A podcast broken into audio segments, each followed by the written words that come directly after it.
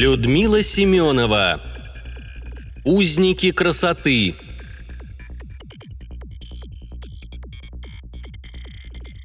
Липкая кровь успела подсохнуть и неприятно стягивала кожу на разбитом лбу и щеке. Открыв глаза, веки все еще были тяжелыми. Афири осмотрелся и понял, что находится в крайне неказистом помещении, без окон, обитом занозистой древесиной – под потолком торчала лампочка без абажура. Из мебели в ее скупом освещении виднелся только потертый диван. От долгого сидения на полу затекли все мышцы. Афири пошевелил ногой и понял, что она прикована длинной цепью к одной из ножек этого самого дивана, приваренных к полу. Руки оставались свободны, но слабость после анестетика все еще не покидала тело, и место укола на шее продолжало ныть.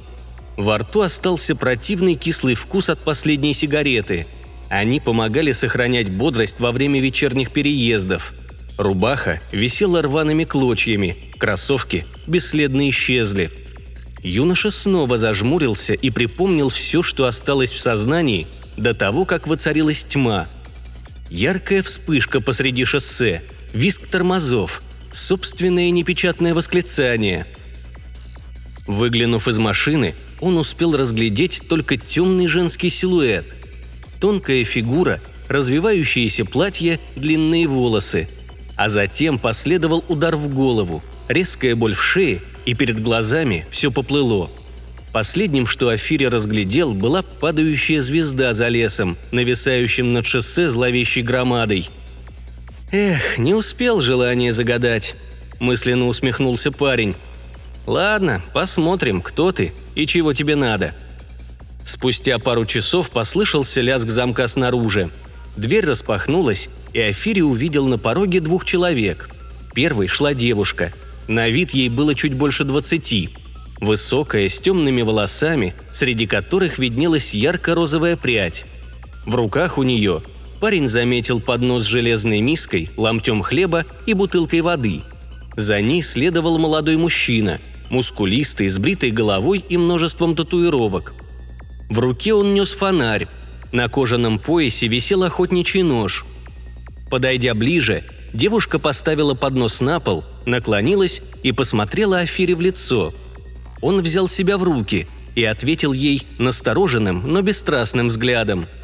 «Меня зовут Изис. Его – Джеб», – промолвила девушка. «А ты кто такой?» «Я – Афири Харт», Приехал из другого города на заработки и надеялся устроиться на какую-нибудь ферму. У тебя есть семья или хотя бы подружка?» «Нет, я пока одинок». «Отлично», — заметила Изис, прикусив кончик мизинца. «А откуда такое причудливое имя?» «Моя мать была родом из Нигерии. Она умерла много лет назад. Отца я похоронил совсем недавно». «А что еще ты помнишь? Какой сегодня день?» «Думаю, уже наступило воскресенье», – невозмутимо отозвался юноша. «А по календарю 31 июля, и еще сегодня была одна из самых звездных ночей в году». «О, похоже, рассудок у тебя прояснился», – почему-то улыбнулась Изис. Зато ее спутник поморщился и проворчал. «Язык развязался. Что ты с ним болтаешь, Из? Оставь жертву на полу и пойдем, наконец, спать. Я уже с ног валюсь после того, как его развалюху подальше перегонял». Джеб явно не отличался сдержанностью и хладнокровием, зато Изис в ответ не повела и бровью. «Заткнись, Джеб», — отозвалась она почти добродушно. «Я же не лезу в твою работу на скотобойне, так что и ты меня не учи». Тот неохотно кивнул, и Изис подтолкнула под нос кафири.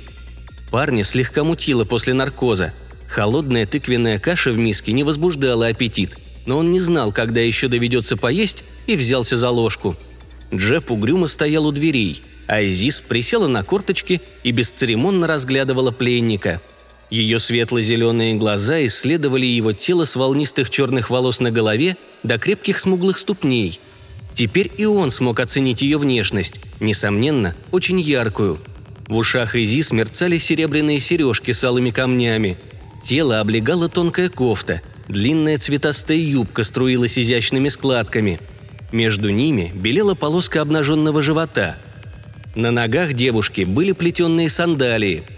Когда парень покончил с кашей и хлебом, Изис помогла ему откупорить бутылку и сказала «А мне нравится твое поведение, Афири. Не люблю криков, истерик, пустых угроз. Да и мольбы с рыданиями раздражают. И творческому процессу это мешает. Дурные эмоции уничтожают даже божественную красоту». «Я просто не хочу нового укола», – промолвил Афири. «Если уж принимать свою участь, то с ясной головой». «О, это большая редкость», – усмехнулась Изис. «Увы, избежать укола тебе не удастся, но если будешь таким же понятливым, это случится чуть позже». «Ис, ты долго еще намерена меня здесь мариновать?» – вмешался Джеб, сверкнув глазами. «Мне уже надоели ваши бла-бла. Не дать не взять влюбленная парочка. Если тебя потянуло на сопли в сахаре, то почитай какой-нибудь бабский роман, а меня не впутывай». Не удостоив оруженосца ответом, Изис забрала посуду и снисходительно улыбнулась Афире. «Ты можешь лечь на диван, цепь позволяет», — заметила она. «Утром я снова навещу тебя. На всякий случай имею в виду, что стены здесь звуконепроницаемые, да не услышит никто. Мы живем далеко от людных мест и находим, что здесь очень уютно». Афири не стал говорить, что он думает на этот счет, и лишь кивнул.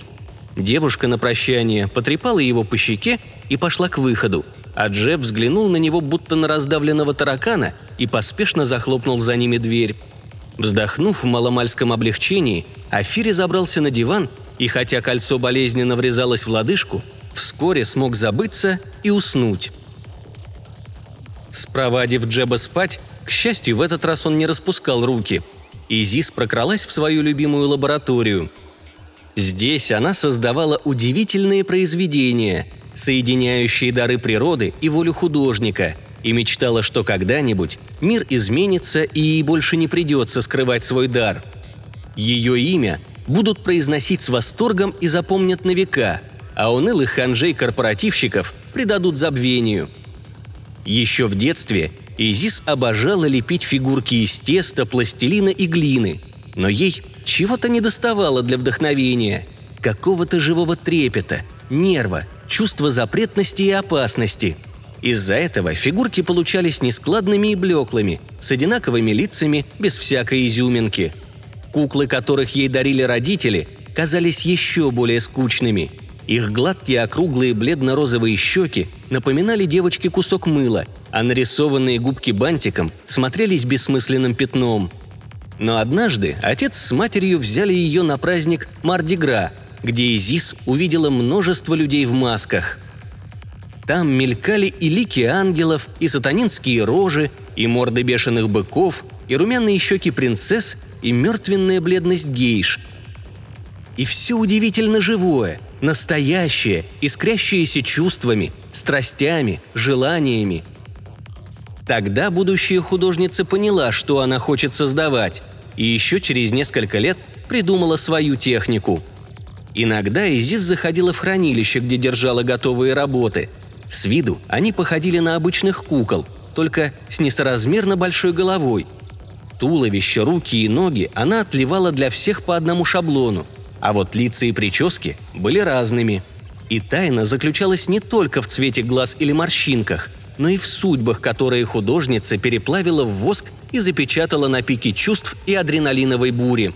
Она еще не завершила работу над последней куклой. Маска с лицом девочки-подростка уже застыла.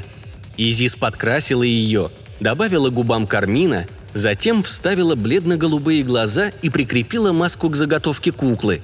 Густые каштановые волосы ждали своего часа на подставке для париков – Изис успела даже приготовить черное бархатное платье и корсаж, расшитый блестками. За работой она напевала эстрадную песенку про любовь, хотя надоедливый храп Джеба за стеной все заглушал.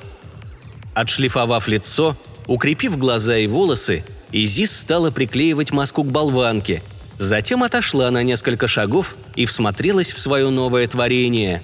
Но в памяти поневоле всплывало лицо Афири – с умными темными глазами и какой-то блуждающей полуулыбкой на припухлых губах. Должно быть, доставшихся от африканской матери. Почему она вдруг решила с ним поговорить? Одинокие молодые парни редко им попадались, и его необычная, какая-то эфемерная красота и сила воли тронула ее по-женски. Ведь Изис давно не знала близко мужчины, кроме Джеба, который владел лишь парой любовных игр, и они были направлены исключительно на его удовольствие.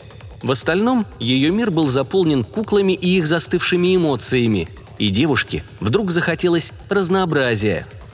В конце концов, Афире уже никуда не денется, так почему бы им не познакомиться поближе? Затем Изис припомнила его стройное тело, сильные руки, пряный запах мужского пота. На секунду вообразив, каково оказаться в его объятиях, она зажмурилась, обхватила себя руками и почувствовала, как по телу расползается сладкая истома. «Нет, с этим нельзя спешить», — напомнила она себе. «Пусть он привыкнет, почти сломается, а потом поверит, что может таким образом купить свободу.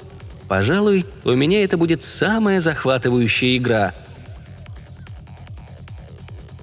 Минуло несколько дней, но Афири так и не разобрался, с какой целью его держат в этом доме.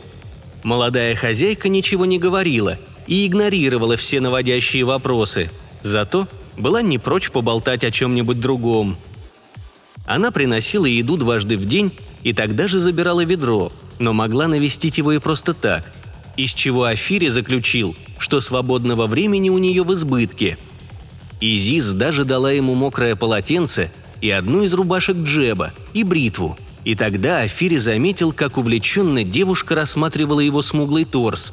А порой она как бы невзначай задевала его плечом или бедром и таинственно прищуривалась. Джеб почти не показывался, но если Изис задерживалась у пленника, порой за стенкой слышались его раздраженные возгласы. Когда же она оставляла Афире в покое, он размышлял, как бы отсюда убраться – думал о последних днях, проведенных с отцом, или просто дремал. И однажды Изис явилась под вечер с подносом, на котором стояли две рюмки ликера, ваза с фруктами и зажженная свеча.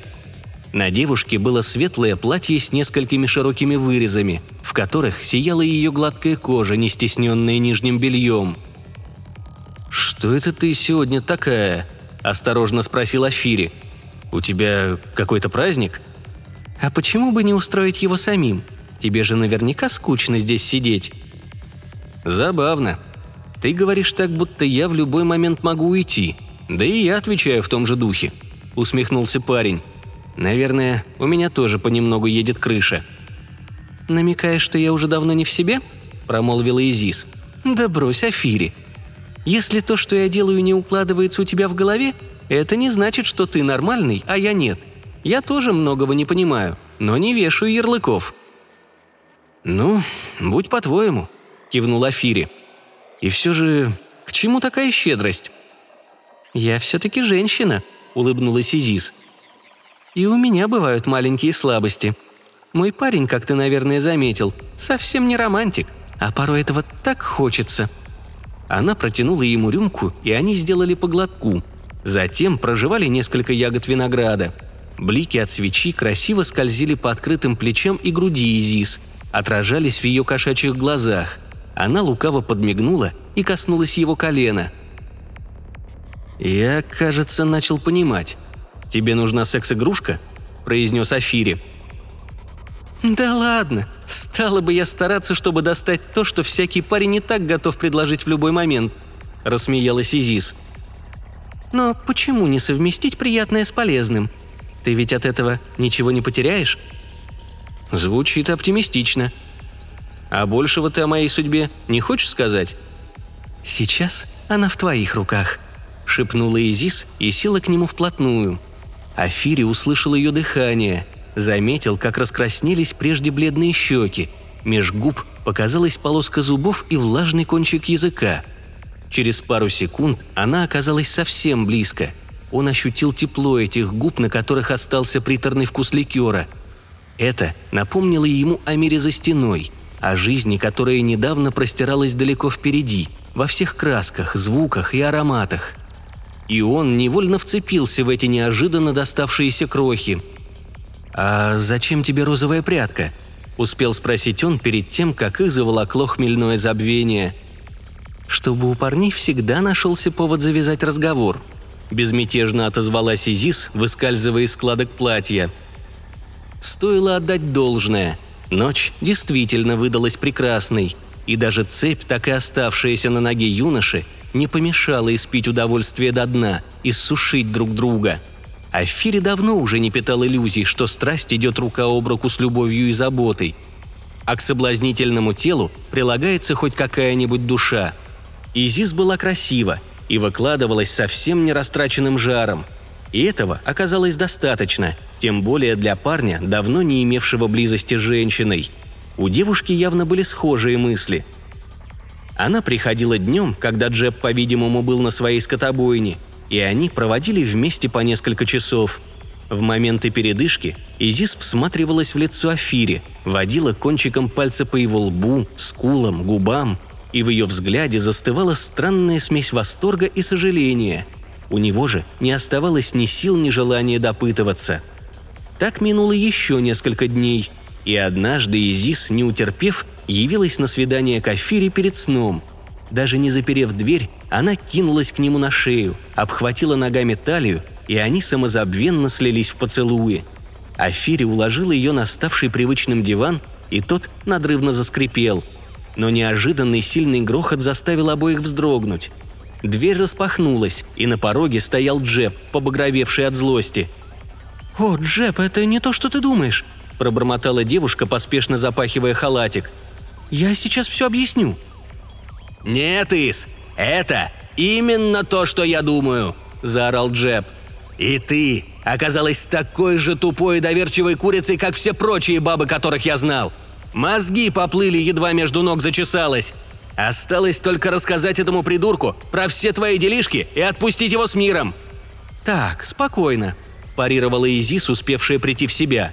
«В конце концов, я не твоя собственность и не смей его трогать!» К удивлению Афири, Джеб действительно отступил, хоть и продолжал сверлить обоих взглядом, полным досады и брезгливости. Изис быстро привела себя в порядок и, не удостоив недавнего любовника и словом, вышла следом за Джебом и заперла дверь. «Да, что-то я заигралась. Все зашло слишком далеко», – подумала девушка, уединившись в лаборатории. «А если бы Джеб успел его ударить и испортить лицо, все бы покатилось прахом. Нет, пора с этим заканчивать, а то парень уже слишком много о себе возомнил. Откинувшись на спинку стула и прикрыв воспаленные от недосыпа глаза, Изис вдруг вспомнила, как лепила свою первую маску. Моделью послужил их домашний любимец, мопс по кличке Спарки. Его пришлось слегка вырубить снотворным, которое мать Изис иногда покупала стареющему псу – Конечно, трогательные складочки на его морде слиплись от воска, и форма поплыла, но все же удалось сохранить сходство и даже наивный собачий страх. Тот раз Изис отпустила бедную псину живой, хоть и полузадушенной, но с людьми уже не церемонилась. Они ведь могли кому-то пожаловаться, да и результат получался гораздо чище и красивее. Конечно, в таком ремесле необходим помощник, и Джеб очень удачно подвернулся Изис в одном из ночных клубов, когда отбил ее у двух пьяных хулиганов. У него не было ни близких, ни увлечений, ни мозгов – только любовь к холодному оружию и спиртному, а еще он почему-то привязался к Изис. В быту же показался неприхотлив, моральная сторона ее искусства его не волновала, так что они гармонично уживались вдвоем. На первом месте для нее всегда оставались они, ее куклы. Она снова посмотрела на недавнее творение – куклу с лицом голубоглазой девочки. Восковой слепок смог сохранить выражение детского испуга, обиды и еще неверия, протеста, отчаянного желания уцепиться за жизнь, в которой этот маленький ум еще ничего не смыслил.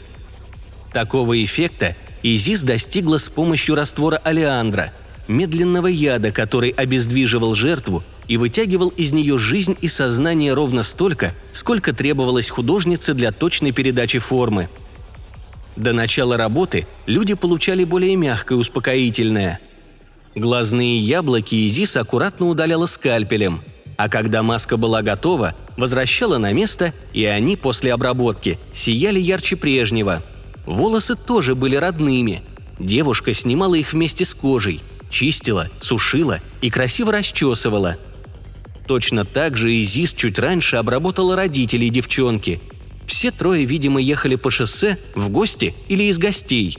Подробности их с Джебом не волновали. Куклы с лицами мужчины и женщины, одетые в любовно сшитые винтажные костюмы, уже восседали на стеллаже в хранилище, и дочь вот-вот должна была к ним присоединиться. Изис больше всего нравились маски с молодых лиц, нетронутых морщинами, усталостью и злостью. От их кожи даже пахло как-то особенно приятно, хотя восковый не мог удерживать аромат. Все тела Джеб закапывал в ближайшем лесу и даже ей не показывал эти безымянные могилы. И только Сафире ей почему-то захотелось повременить, затянуть эту странную игру. Забыть ненадолго, что он всего лишь расходный материал.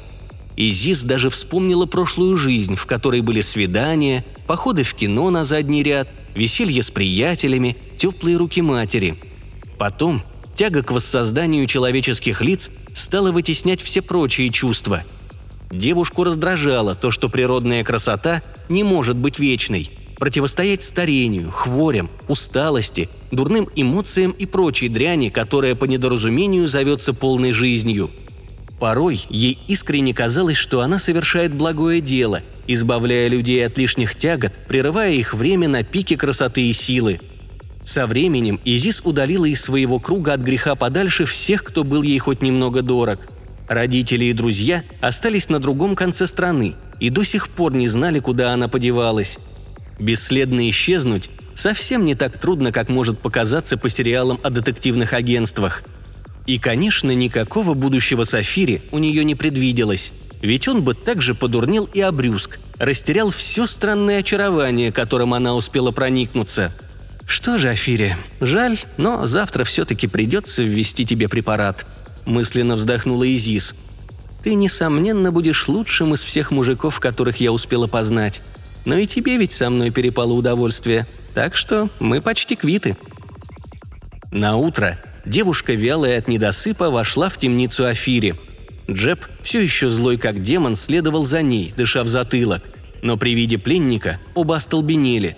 Цепь валялась на полу, а парень стоял перед ними свободный, с абсолютно бесстрастным выражением лица, как раз таким, что особенно нравилось Изис.